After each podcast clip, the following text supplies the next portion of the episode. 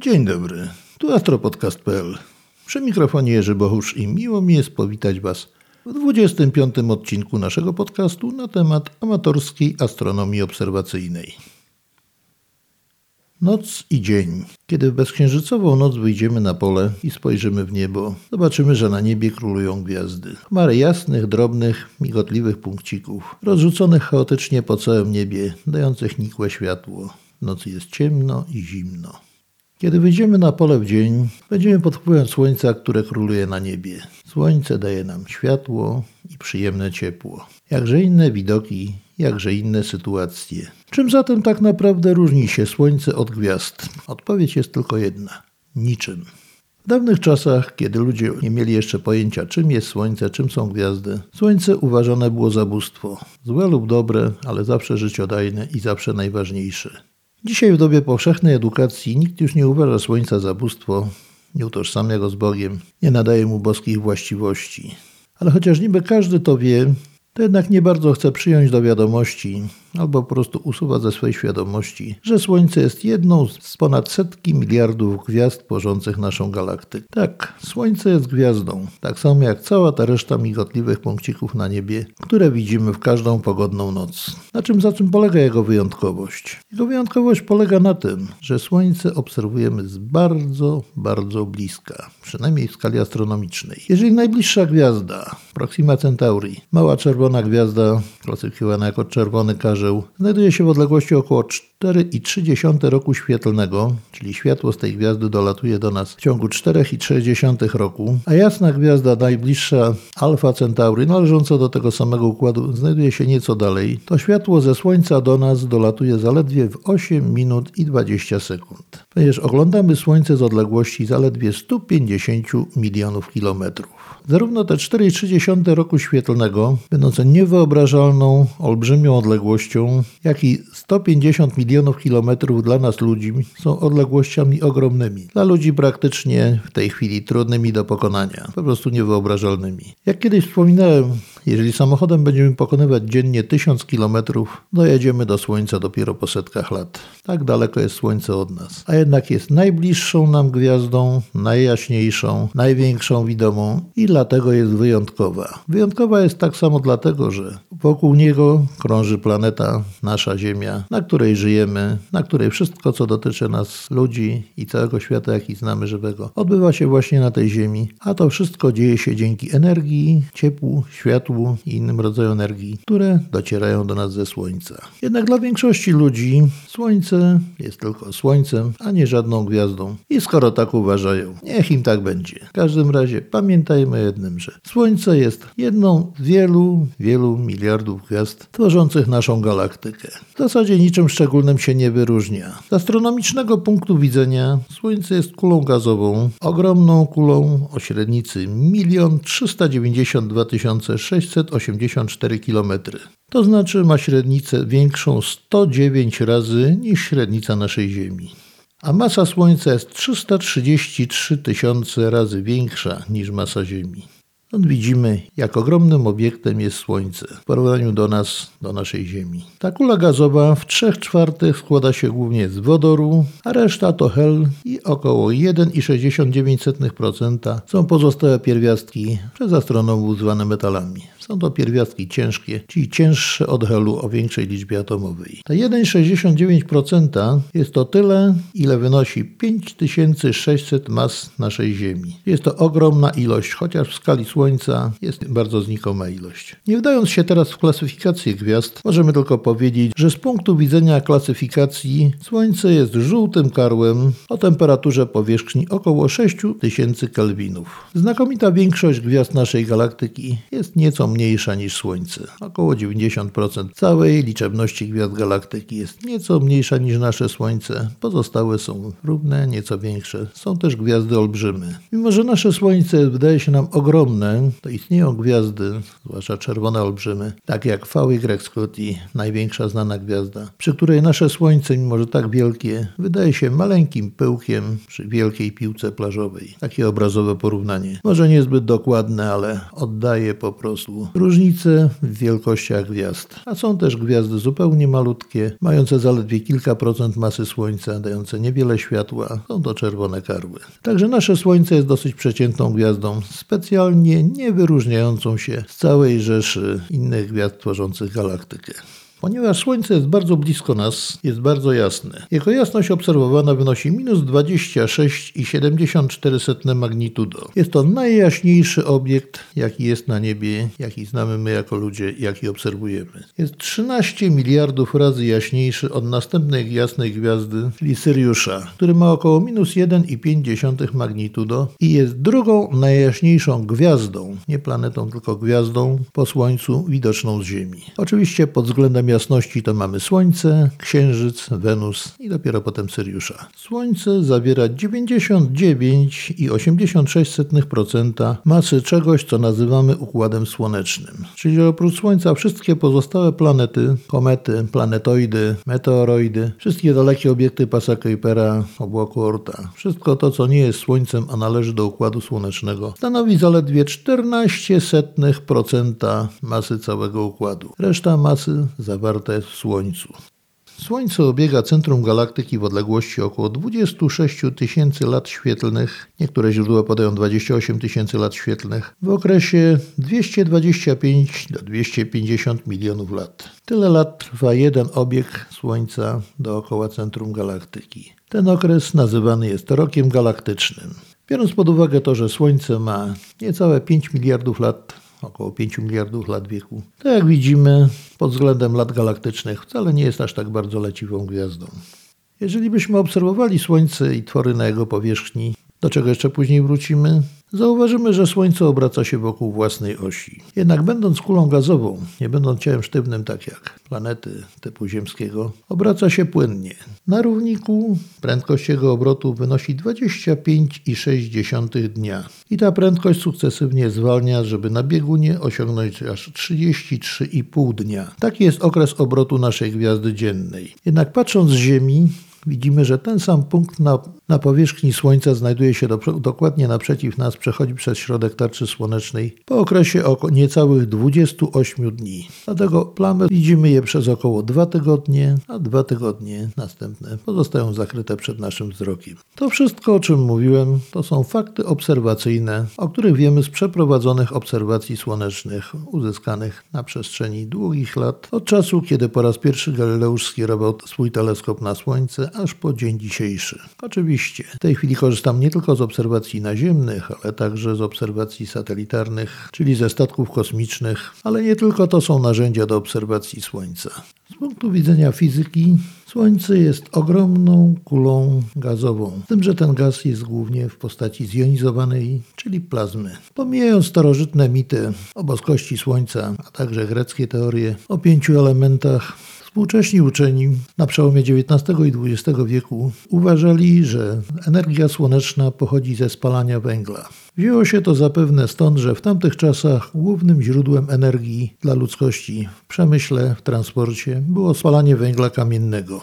Jednakże zarówno obliczenia, jak i obserwacje przekreśliły tą hipotezę. Okazało się, że ten węgiel wypaliłby się bardzo szybko. Kolejną hipotezą na temat pochodzenia energii słonecznej była hipoteza kontrakcji. Zgodnie z nią Słońce pod wpływem własnej grawitacji miało się kurczyć, a kurcząc się zmieniało objętość, czyli wzrastało ciśnienie, a skoro wzrastało ciśnienie, wzrastała temperatura. W ten sposób właśnie miała powstać energia, którą wydzielało Słońce. Niestety zarówno obliczenia, jak i obserwacje przekreśliły także i tą hipotezę. Okazuje się, że gdyby była ona prawdziwa, Słońce w mierzalnym czasie powinno dosyć realnie zmniejszać swój promień, chociażby na przestrzeni okresu obserwacji teleskopowych. Tego jednak nie stwierdzono. Promień Słońca, albo jak wolimy jego średnica, pozostaje praktycznie niezmienny przez cały czas, odkąd ludzie je obserwują. A widoma średnica tarczy słonecznej jest dosyć duża. Wynosi bowiem około pół stopnia. Oczywiście nieco się zmienia ze względu na elityczność orbity Ziemi, chociaż nieznaczną, ale jednak zawsze. Dlatego kiedy Ziemia jest w peryhelium, czyli najbliżej Słońca, ta średnica jest nieco większa. W afelium, czyli kiedy Ziemia jest najdalej od Słońca, oczywiście jest widoczna jako nieco mniejsza, ale praktycznie zawsze pozostaje to około pół stopnia. Dla niewprawnego, nieuzbrojonego oka te różnice są praktycznie niezauważalne. Natomiast dość łatwo jest je obliczyć albo wymierzyć przy użyciu instrumentów astronomicznych.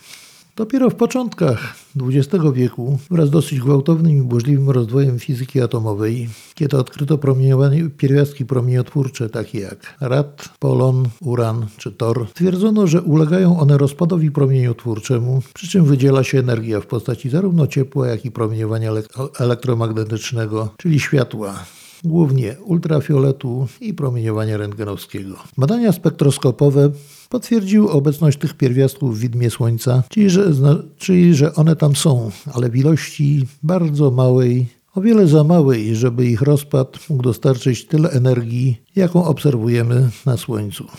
Dopiero pod koniec pierwszej połowy XX wieku uczeni odkryli reakcję syntezy jąder wodoru w jądra helu. I to się właśnie okazało właściwym mechanizmem dostarczającym energię słoneczną. Nie wdając się w szczegóły, bo to jest dosyć skomplikowane, w każdym razie z jąder atomów wodoru powstają jądra atomów helu. Oczywiście potrzeba do tego olbrzymiej temperatury i ciśnienia, żeby taka reakcja mogła zajść. W wyniku takiej reakcji uwalnia się bardzo dużo energii w postaci ciepła i promieniowania. Jednocześnie zauważono, że łączna masa składników tworzących jądro helu jest nieco mniejsza niż, masa, niż początkowa masa składników będących jeszcze jądrami wodoru przed zajściem syntezy. Ta reakcja jest najbardziej wydajna pod względem energetycznym ze wszystkich reakcji jądrowych, jakie znane są w tej chwili w przyrodzie. Skoro wiemy, co jest mechanizmem dostarczającym energii Słońcu, spróbujmy zajrzeć do jego wnętrza, zobaczyć jak to wygląda z bliska. Oczywiście nie istnieje i chyba nigdy nie zaistnieje taka technologia, która pozwoliłaby nam zajrzeć bezpośrednio do wnętrza Słońca, ze względu na ekstremalne warunki tam panujące.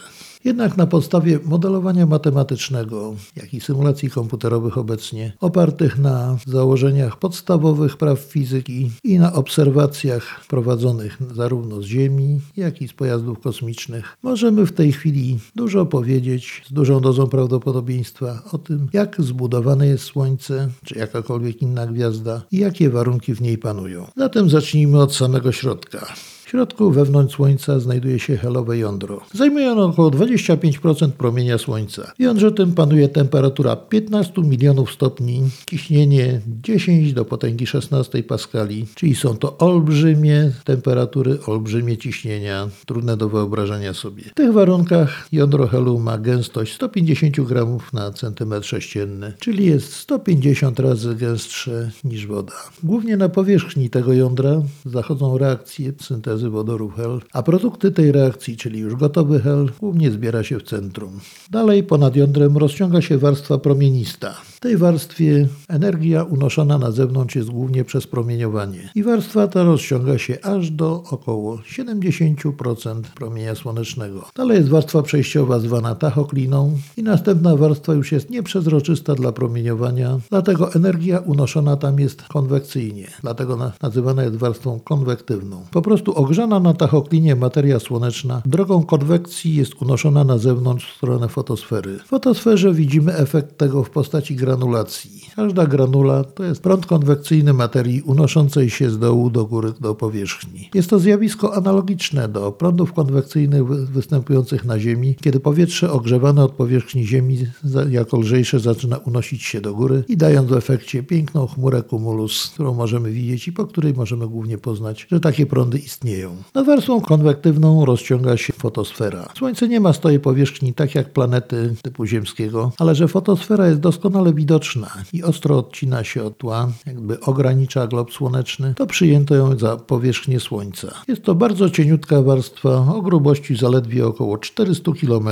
Jej temperatura wynosi około 6000 kelwinów i to z tej właśnie warstwy unosi się całe światło widzialne, które obserwujemy, które widzą nasze oczy. Oczywiście energia unosi się ze Słońca nie tylko w postaci światła, ale także całego widma promieniowania, zarówno w górę ultrafioletu, promieniowania promieniowania rentgenowskiego, promieniowania gamma i w dół, w podczerwieni, którą odczuwamy jako ciepło i jeszcze niżej do coraz dłuższych fal, do fal radiowych. Dlatego też w każdej dziedzinie widma Słońce wygląda inaczej. Inaczej wygląda w podczerwieni, inaczej wygląda radiowo, co możemy stwierdzić przy użyciu radioteleskopów, a zupełnie inaczej wygląda w ultrafiolecie i w promieniu rentgenowskim, co jednak możemy zobaczyć tylko przy użyciu statków kosmicznych albo sztucznych satelitów krążących w przestrzeni kosmicznej, ponieważ nasza atmosfera dla tego promieniowania jest nieprzejrzysta praktycznie. Jako ciekawostkę mogę Wam jeszcze dodać, że pojedynczy foton powstały w wyniku reakcji syntezy zużywa około 10 tysięcy do 170 tysięcy lat, zanim wydostanie się na powierzchnię Słońca i poszybuje się w przestrzeń kosmiczną,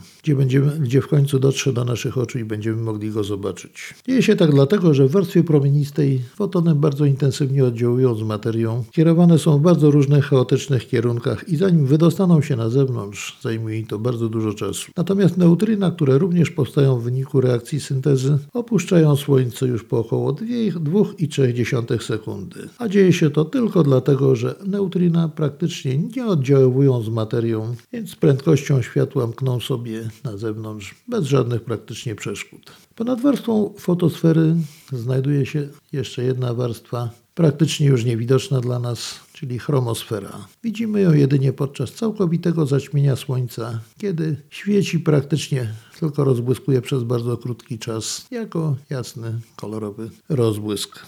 Dalej rozciąga się korona słoneczna. Normalnie nie widzimy jej w blasku słońca, gdyż świeci bardzo nikłym światłem, ale rozciąga się bardzo, bardzo daleko od słońca, stanowiąc jakby jego atmosferę. Właśnie tamtędy też biega wiatr słoneczny, będący cząstkami naładowanymi, które dolatują również do Ziemi, w efekcie między innymi dając zorze polarne, które możemy nocą obserwować, szczególnie w okolicach biegunów zarówno północnego, jak i południowego. Ponieważ Słońce posiada również pole magnetyczne, a jego warstwy obracają się nierównomiernie z różnymi prędkościami, jako plazma przewodzą prąd elektryczny. Te pola troszeczkę zmieniają się, przybierają różne kształty. Powstają lokalne pola magnetyczne, które są odpowiedzialne za to, co dzieje się na widocznej powierzchni Słońca, czyli za powstawanie plam, pól pochodni, protuberancji, rozbłysków i innych temu podobnych zjawisk. Jednak o tym będziemy już mówili w jednej z następnych audycji, poświęconej właśnie temu, co możemy zobaczyć na niebie i jak możemy to obserwować. A na dzisiaj to już wszystko. Słuchajcie astropodcastu.pl. Jak zawsze zapraszam Was do kontaktu, do komentowania zarówno na stronie astropodcast.pl w dziale kontakt, gdzie są podane adresy e-mailowe, a także pod poszczególnymi podcastami, tam gdzie można komentarze zostawiać, jeżeli macie chęć, a także w mediach społecznościowych, takich jak Facebook, Instagram, Twitter. Zawsze na profilu Jerzy Bohusz. Jeżeli czegoś nie wiecie, macie jakieś zapytania, sugestie, propozycje, oczywiście zapraszam wtedy do kontaktu. Postaram się zawsze odpowiedzieć, odpisać, a jeżeli będziecie coś ciekawego zaproponujecie, może stworzymy razem jakąś ciekawą audycję na temat, który Was interesuje. A dziś żegnam się już z Wami. Miłego dnia albo dobrej nocy, zależy kiedy tego słuchacie. A wszystkim obserwatorom, jak zawsze, życzę czystego nieba i udanych obserwacji. Do usłyszenia w następnym odcinku.